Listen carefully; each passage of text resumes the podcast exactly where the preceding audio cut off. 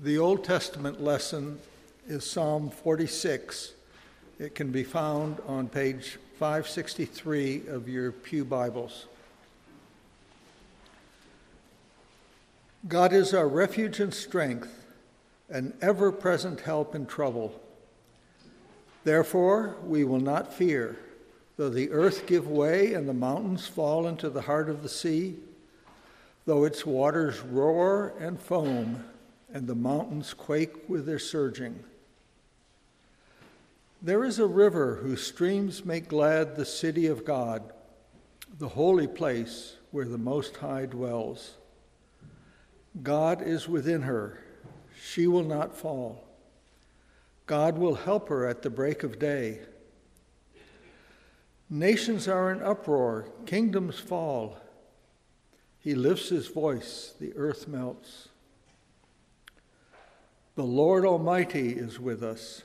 The God of Jacob is our fortress. Come and see what the Lord has done, the desolations he has brought on the earth. He makes wars to cease to the ends of the earth. He breaks the bow and shatters the spear. He burns the shields with fire.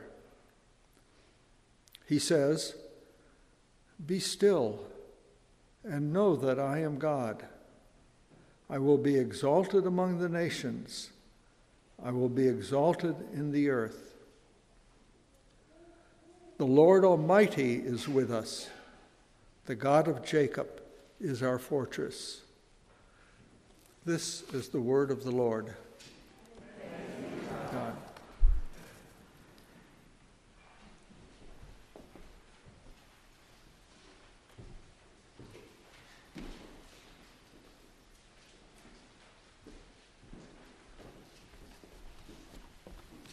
The New Testament reading is Romans 12, 1 through 4, can be found on page 1137 in your Pew Bibles. Therefore, I urge you, brothers and sisters, in view of God's mercy, to offer our bodies as a living sacrifice, holy and pleasing to God. This is your true and proper worship. Do not conform to the pattern of this world, but be transformed by the renewing of your mind. Then you will be able to test and approve what God's will is, his good, pleasing, and perfect will. For by the grace given me, I say to every one of you, do not think of yourself more highly than you ought, but rather think of yourself with sober judgment, in accordance with the faith God has distributed to each of you. For just as each of us has one body with many members, and these members do not all have the same function. This is the word of the Lord.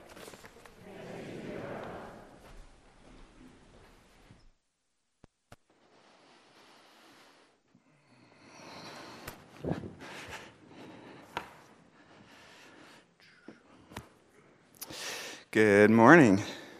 Good morning to you all, and good morning to all of you on Zoom. We uh, continue on in our series, as Jen said, is part two of seven weeks looking at the theme of being together, togetherness, and how uh, God invites us to become who we are through belonging in community. Um, let's, uh, let's pray together. And anytime we come to the scriptures, our understanding, of course, is uh, only illumined by the work of the Spirit. And uh, let's pray and invite the Spirit to help us understand. God, we thank you for uh, your goodness. We thank you that you are a God who, the scriptures tell us, is love that within your very self exists wonderful community. And we thank you, God, that you have made us in your image. You have made us to enjoy fellowship with you and with one another. Spirit, uh, move in our midst, move in our minds and in our hearts. That your love may transform us for deeper union with you and one another. Help us to understand this text, that your word would guide us deeper into the wonder and the beauty and the goodness of these things. And so, together, all God's people prayed. Amen. So, we are doing this series on community, and if you notice, the title of this sermon is called Learning to Be Alone. And you might be wondering, Tony, is this some kind of sick joke? You sick, twisted deviant. Which, if you're wondering that, first of all, I want to say, whoa, just calm down a little bit. All right, let's not freak out here. Uh, but that question of, okay, a, a series on community, why are we talking about learning to be alone?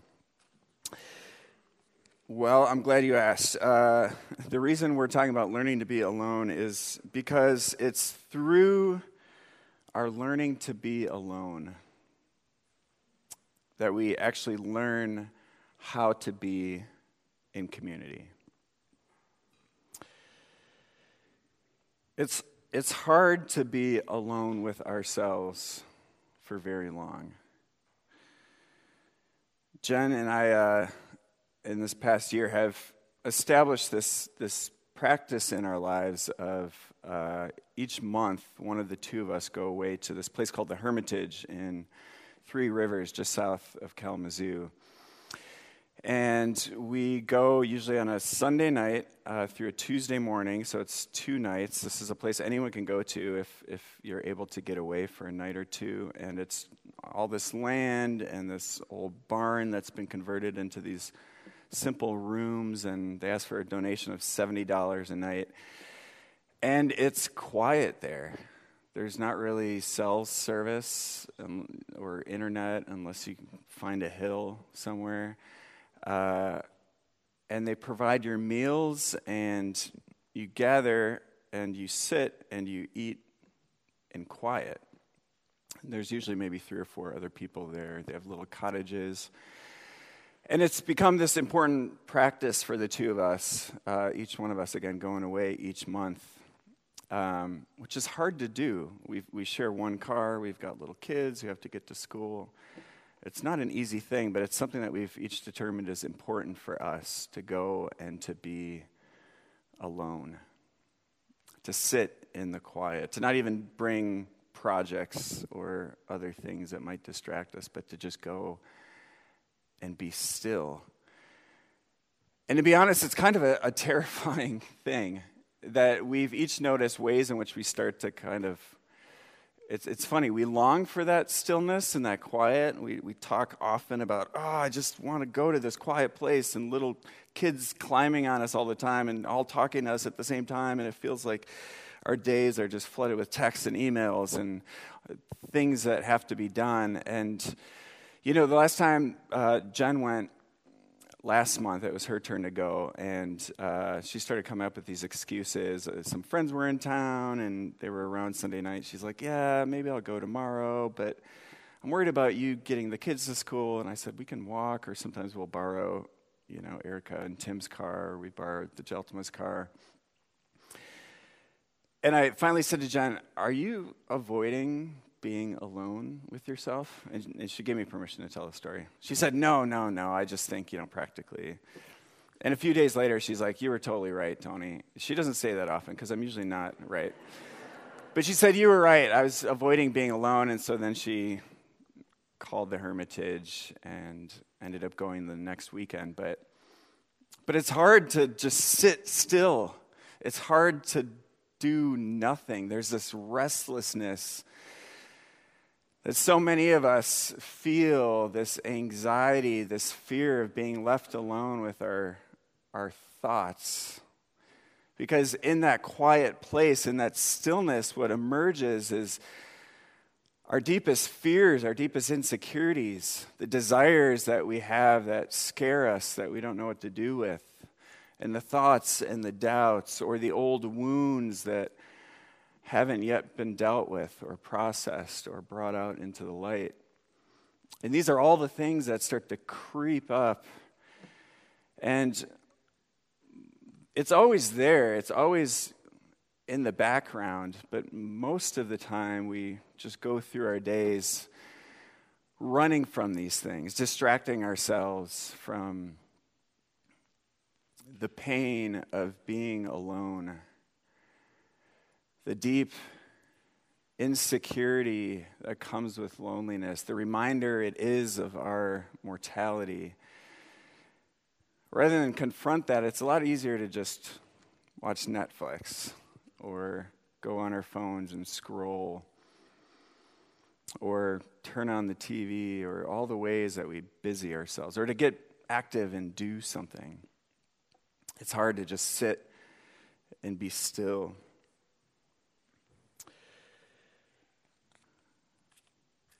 But the invitation of God is to no longer run from what uh, Thomas Merton and writers like Henri Nouwen call the, the, the essential loneliness of being human.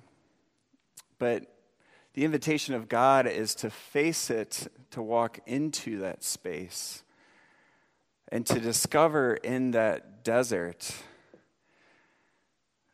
the miracle of these desert flowers, as Nouwen puts it, that spring up even in this place that so often we experience as death.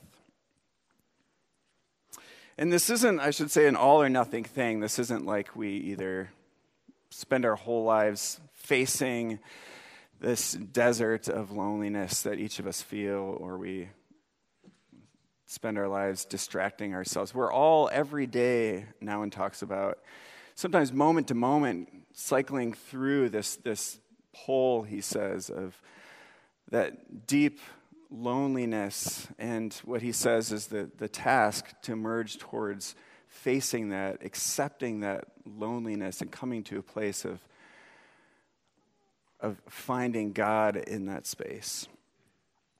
And so, uh, this morning, we're going to talk about this relationship between our ability to be alone with ourselves, our ability to enter into that desert place, and our ability to be present with one another in a real, flourishing, genuine relationship. And we're going to explore that through the lens of Romans 12, just looking uh, at verse 2, and really just the first part of verse 2. Uh, and we're going to do that in three movements. We're going to talk about the cost of conformity, the gift of transformation, and the possibility of community. The cost of conformity, the gift of transformation, and the possibility of community. I was trying to fit those into some nice alliteration. I had a good start with the cost of conformity, but I couldn't find a T word or a, another C word for the other two. But we're going to do that again through looking at Romans 12, uh, specifically 2a. Um, I just want to read again verses 1 and 2 and, uh, and step back and remind us of the, the bigger context here before we really jump in.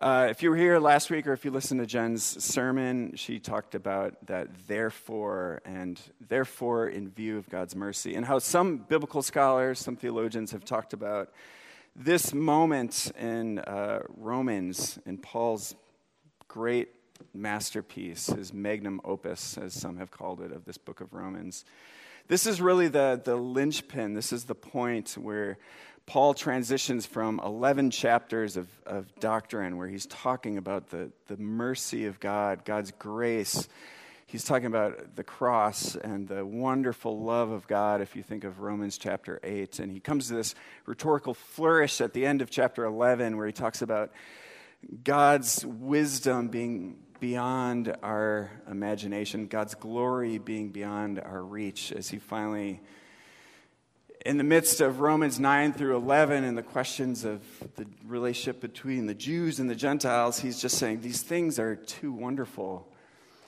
for us to know. And then here in verse 1 of chapter 12, he pivots into the practical application of those 11 chapters of doctrine.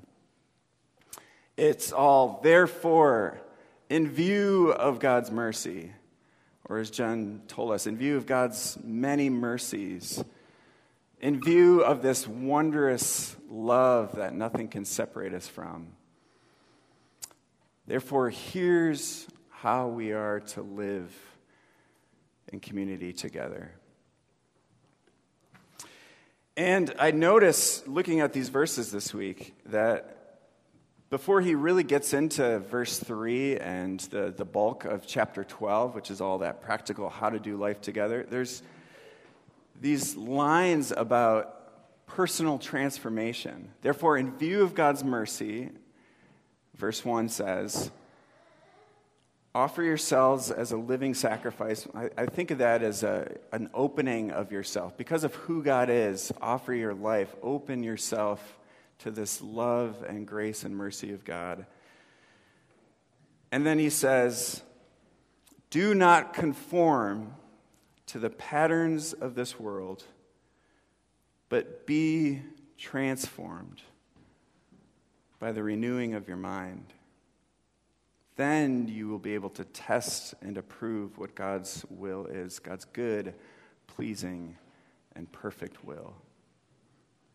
And then he goes on about do not see yourselves as more highly than you ought, as better than others. He goes on to talk about understanding self as belonging, as a part of a whole that is the body of Christ.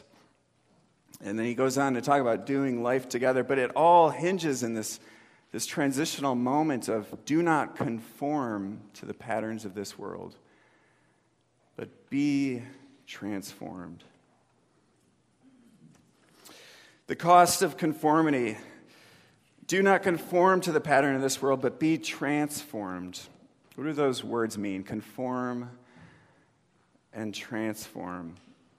Marva Dawn, uh, which Jen quoted last week, you'll hear us probably cite her a lot. She's got this great little book called The Hilarity of Community Romans 12 and How to Be the Church. She says the difference between being conformed and being transformed is that to be conformed into something is to be, to be forced into a shape from the outside. It's to be bound, it's to be pressed and pushed into something which doesn't inherently fit. Whereas to be transformed is a process of being shaped into something that, that happens from the inside out rather than being squeezed into a mold, it's, it's being transformed as being, being who, becoming who you are, growing into your fullest nature and your truest self through a transformation that begins with the deepest parts of who we are and then flowers out, she says, from there. Do not be, do not conform to the patterns of this world, but be transformed.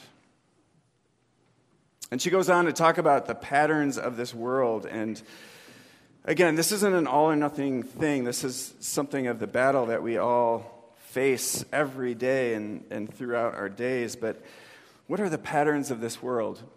Well, the, the patterns of this world are all the ways in which we as individuals or humanity, creation collectively, live as though God's love doesn't exist. It's all the ways that we live in fear, that we live with this mindset of scarcity, that we live out of this belief that we are not enough, that we are insufficient, that our self worth has to somehow be proven.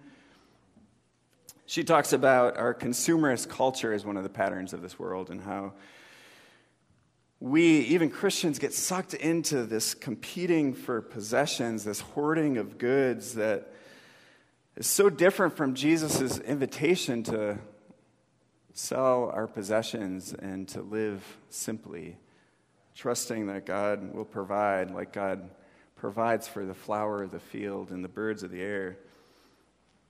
It's the competition that that creates in us and how we need to feel better than others to somehow feel good about ourselves. Constantly defining ourselves as special or somehow better in whatever way than the people around us to feel important. It's buying into the lie uh, that is our culture sense of time. This is something I think a lot about in my own work with my ADD coach and the ways in which the world understands time and how time is supposed to operate.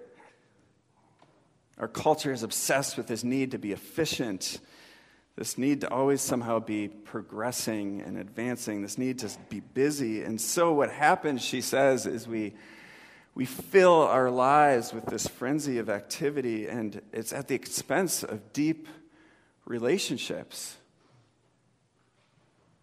And we we don't Sabbath. We don't take a day to simply be still and enjoy the good gifts because we feel like there's more to do than, than there's hours in the day. And so we work and work and we feel exhausted.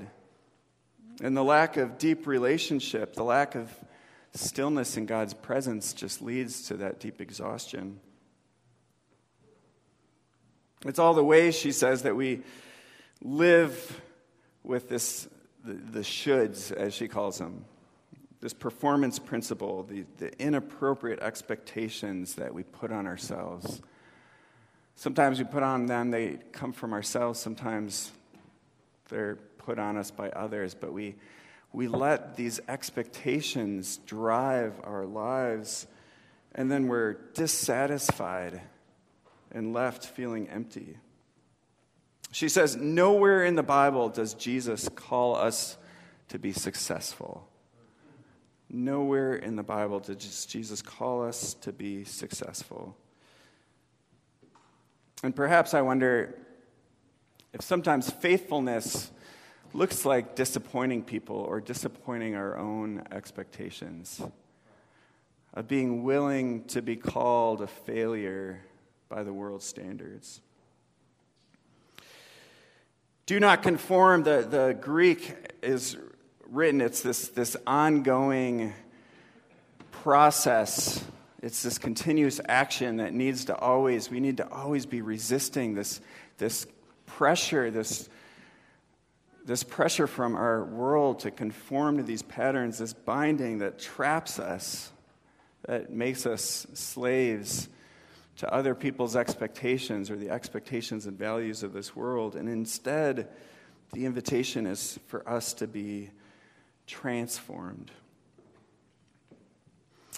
Thomas Merton, who I've, you know, discovered this past year, and you've heard me talk a lot about. I've been reading his New Seeds of Contemplation and rereading it and rereading it, and he's got this beautiful picture of what, what he calls mass man. It's, uh, you know, he's writing in the 60s, so it's gendered language, but mass man, he says mass man is, uh, most of us, I think, would fit this characterization. It's the crowd, it's those of us who go through life mostly asleep to who we truly are. He says we're anesthetized, and it's to the point where we're not even aware of how unaware we are, of how asleep we are as we walk through this world. Never having the, the courage, never taking the step of retreating from the world to discover who we are. And so, mass man goes through life living out other people's expectations, going through the motions, avoiding facing that desert, that abyss, as Merton calls it, entering into that stillness where we discover who we uniquely are. And instead, we go through life never actually developing any thoughts of our own, any opinions of our own. Our conversations are the spitting out of talking points or cliches he says, we're not actually communicating with each other because our conversation goes no deeper than saying the things I'm supposed to say at this point in this social setting and you regurgitating, he says, making the appropriate sounds that you're supposed to make in response. But it's not really communication, it's not really communion or community. Because the work of developing the inner self has not taken place. And so we go through life avoiding that, that willingness to be alone, but at great cost of never actually coming to discover our inner self and to find God in that quiet place.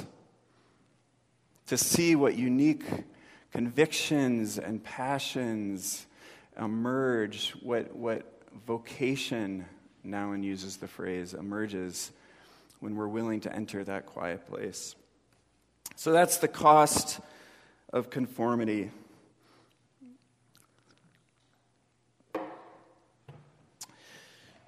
But there's good news. Uh, we are offered by God the gift of transformation. Do not conform, Paul writes, but be transformed. Do not let the world force you into a mold, but be transformed by the renewing of your mind. The Greek here is in the passive tense be transformed. This isn't something that, that we do on our own. He doesn't say go and transform yourselves.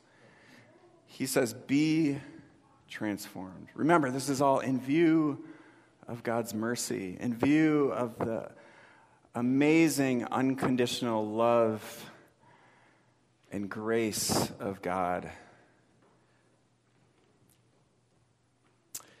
I think of Jesus in Matthew 6 in the Sermon on the Mount on, in his instructions on prayer saying, When you pray, go and find a quiet room and close the door and Jesus, in his own life, of course, modeled this pattern of retreat. Jesus uh, often, the Gospels tell us, would go off to be alone to pray. Even Jesus, even God incarnate, the Son of God, felt this need to go off and to retreat, to be alone and to pray.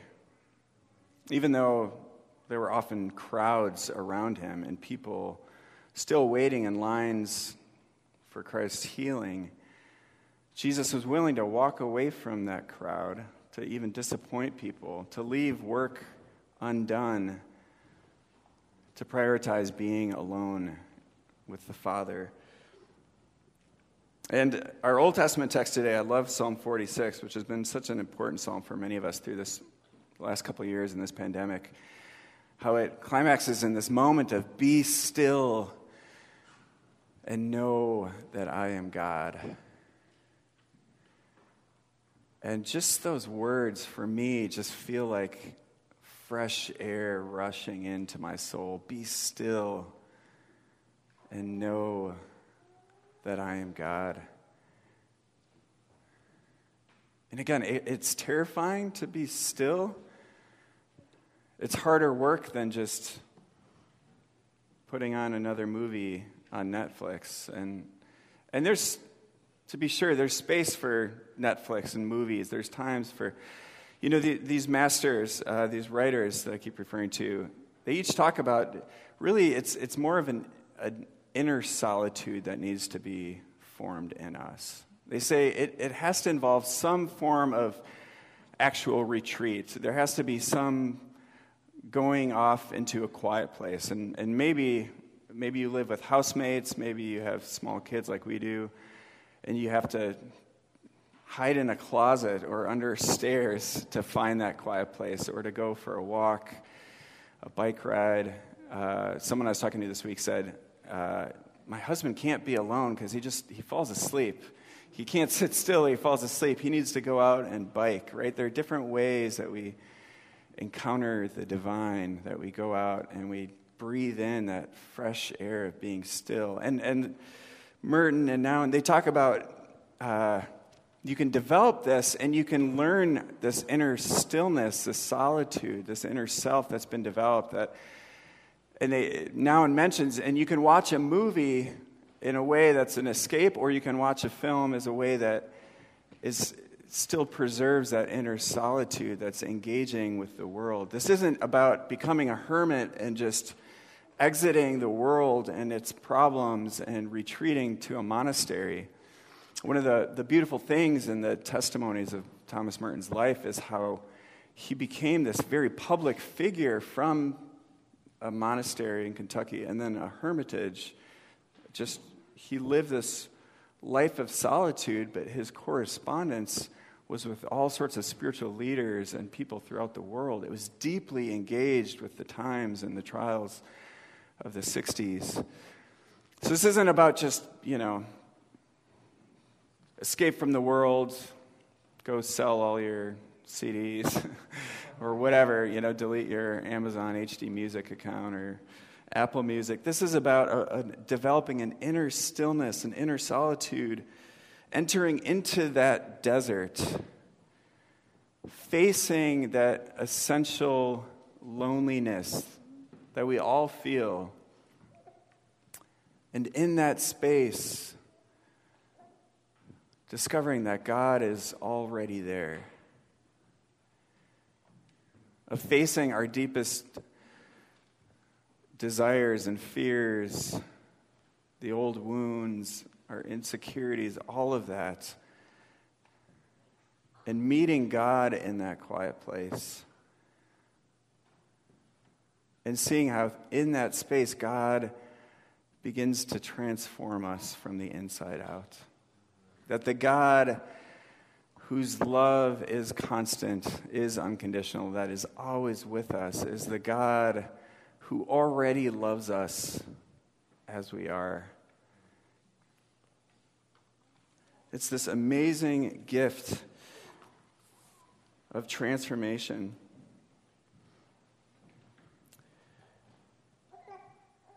And uh, what happens is this, this inner self begins to emerge out of place, a, a self that whose identity is as God's beloved.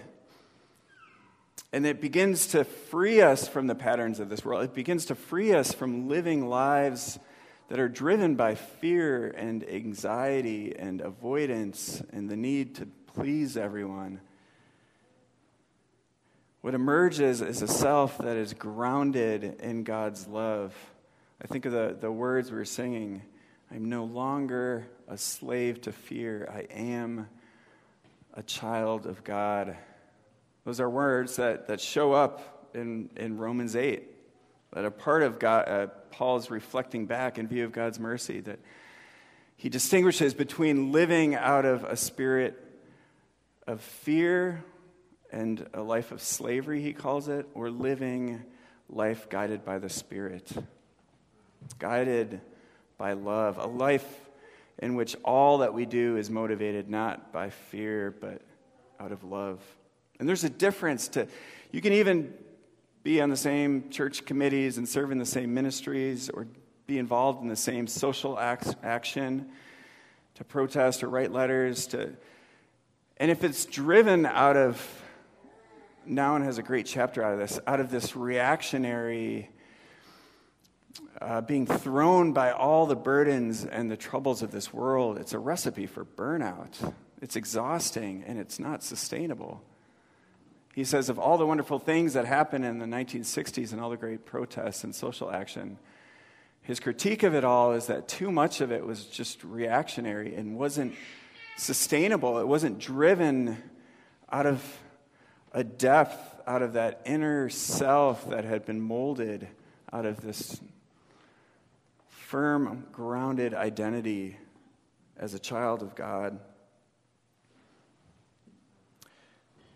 What happens in this space of transformation is that we become who we truly are we start to see each one of us, our own unique form that God made us to be, starts to emerge.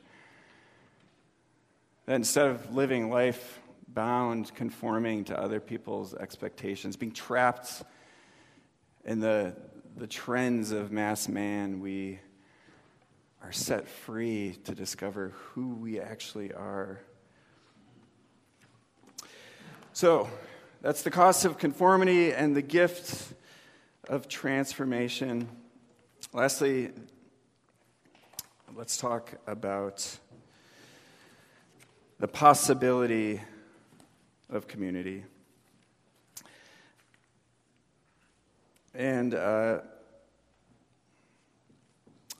what is, back to this uh, our opening question, what does this ha- learning how to be alone have to do with community? Well, can you see yet how the ways in which our own uh, coming to discover our, and develop our inner self, our capacity to, to not live lives running anxiously, avoiding uh, all the pressures and fears that, that so often drive us, how the development of this inner self allows for real relationship. Nouwen talks about this as he says if, if any of us go into our relationships not having done this work, not having faced uh, not having learned to be alone, we will necessarily act out in our relationships needs that are unmet that no other human being or no community can really heal or meet. He says most of our quarrels, most of our fighting are actually ways in which we expect of one another things that only God can give. That no one can be, that the, he, he, talks about there's a, an essential aloneness that needs to be developed and preserved for actual relationship to take place. Because without that, there's, n- there's no two selves to actually engage one another. That, that we just collapse into this enmeshment or this. Uh, codependency rather than this healthy interdependency. And so he talks about the need for each of us to establish ourselves in this quiet place, to, to come through, through God's love, to discover who we are, for us to actually engage one another in real relationship. And if you don't do that work, no, no spouse, no friend, no church will ever be able to satisfy what you're looking for other people to satisfy. What we need is to enter that quiet place, to come into encounter with the God who loves us as we are, and to learn to be present with the God who is present with us. And then what happens is it frees us to actually be present with one another. We, uh, you know, when we bring on new elders here each year, uh, which we're starting to do nominations and, and talk about um, more people coming on on council as elders. We, we do training for elders and we talk about how to do elder care, pastoral care. And we, we emphasize that the, the key to good care is to simply be present. If you know the phrase, calm, non anxious presence. Most of us are pretty horrible at this, and uh, none of us fully arrive at this, right? Again, this is all, think of these terms, these, th- these categories as a, a spectrum more than something we just accomplish. It's not black or white categories, but most of us have a hard time just simply being present with someone rather than anxiously trying to fix the other person. We're way more comfortable trying to offer solutions or give advice, or we think that what this person needs is maybe more information that, you know, I found when I was depressed, exercise was really helpful. Are you getting out and exercising enough? And, but the thing is, everybody knows you should exercise more, and most of us already know the connection. And, and sometimes there's a helpful reminder, or there's, a, there's at times a place for advice or uh, an insight. But mostly, what people are starving for is for presence, for someone to sit with them and treat them as more than just a problem to be fixed. Right? Think of all that that communicates that you're, you know, I, I respond anxiously because I feel this need to fix your problem. People don't need more information, they need presence. And when we are when we learn to be alone with ourselves, when we discover the God who is present with us in Christ and through the power of the Spirit, when we can be present with ourselves, then we can begin to offer one another that gift of presence. And what a powerful gift that is. And so we tell our elders it's not our job to fix people or to fix their problems for them. It's not our job to save people either if they're struggling with their faith. Right? These are things that are beyond our pay grade, actually. That's the work of the Holy Spirit to, right? And, and I think of all the ways that it's a struggle for us as parents to not anxiously try to control our children's faith. Uh, we, we reactively freak out when, when our kids perhaps walk away from God. And instead, what if we were just present and able to, just as God holds space for us, hold space for one another? To actually have faith, to trust that it's the Holy Spirit at work in people's lives, that we don't need to manipulate or control those things, that we're called to love and to love through simply the gift of presence. And the irony in it is that that's what actually has a lot more of a chance of the Spirit transforming the people we care about than through our anxious trying to advise or control or fix. This amazing gift of presence. And when we are able to when we learn to be alone, when we can sit with ourselves, when we can receive God's loving presence and then offer that to another, this incredible thing starts to happen. This beautiful thing that we just might call community.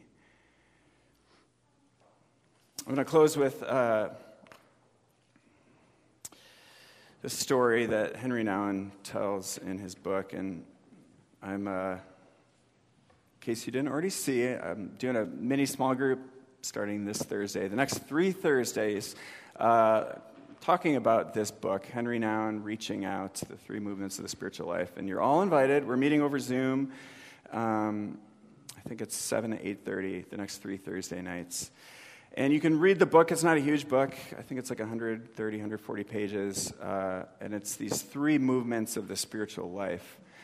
Um, and uh, so this is my little plug for that. But this, this story comes from that. And if you don't know who Henri Nouwen is, he uh, was a priest and um, academic, Catholic priest in the 20th century. He died in 1996. And uh, just briefly, his story is he went from being this um, accomplished academic who'd taught at Harvard and Yale and Notre Dame to reaching a point through his own work and writing where he ended up walking away from all of that.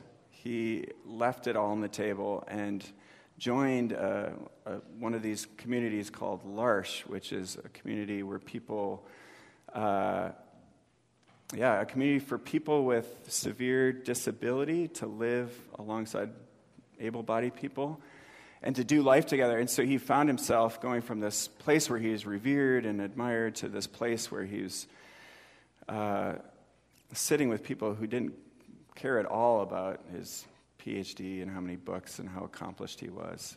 And then he, he's written so many beautiful books out of this, this place about community, about life together.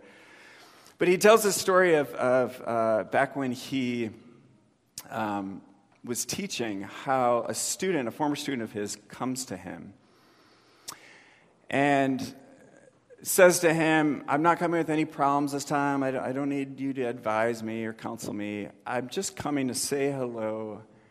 And he says, I simply want to celebrate some time with you. And so they, they sit down on the floor across from each other in this classroom. And this is what Nouwen writes. He says, We sat on the ground facing each other and talked a little about what life had been for us in the last year, about our work, our common friends, and about the restlessness of our hearts. Then, slowly, as the minutes passed, we, be, we became silent. Not an embarrassing silence, but a silence that brought us closer together. We could hear a few cars pass and the noise of someone who was emptying a trash can somewhere. But the silence which grew between us was warm, gentle, vibrant. It seemed that while the silence grew deeper around us, we became more and more aware of a presence embracing both, both of us.